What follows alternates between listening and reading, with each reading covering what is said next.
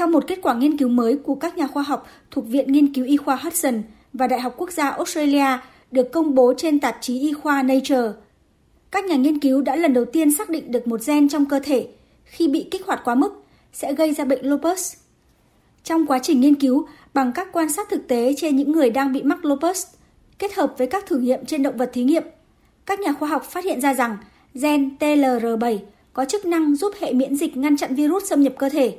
Nhưng khi bị đột biến, gen này có thể khiến hệ miễn dịch tấn công các tế bào khỏe mạnh và gây ra bệnh lupus tự miễn dịch. Tiến sĩ Vicky Antanasopoulos của trường nghiên cứu y khoa John Curtin thuộc Đại học Quốc gia Australia,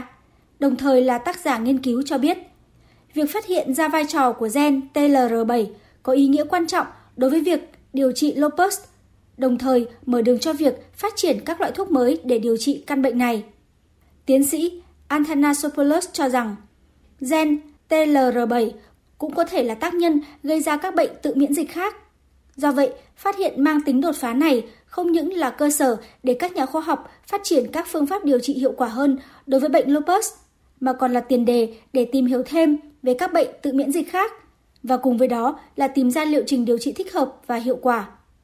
Trên thế giới hiện có hàng triệu người mắc lupus, trong đó Australia hiện có khoảng 20.000 người được chẩn đoán mắc căn bệnh này. Bệnh lupus chủ yếu gặp ở phụ nữ với tỷ lệ mắc bệnh cao gấp 9 lần so với nam giới.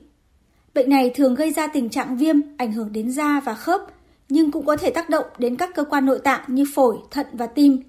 Những người mắc bệnh lupus thường bị phát ban trên da, đau đớn và mệt mỏi. Hiện vẫn chưa có thuốc đặc trị để chữa khỏi bệnh lupus. Trong khi đó, các loại thuốc đang được sử dụng để điều trị căn bệnh này chủ yếu là loại thuốc ức chế miễn dịch và có thể gây ra các tác dụng phụ đáng kể.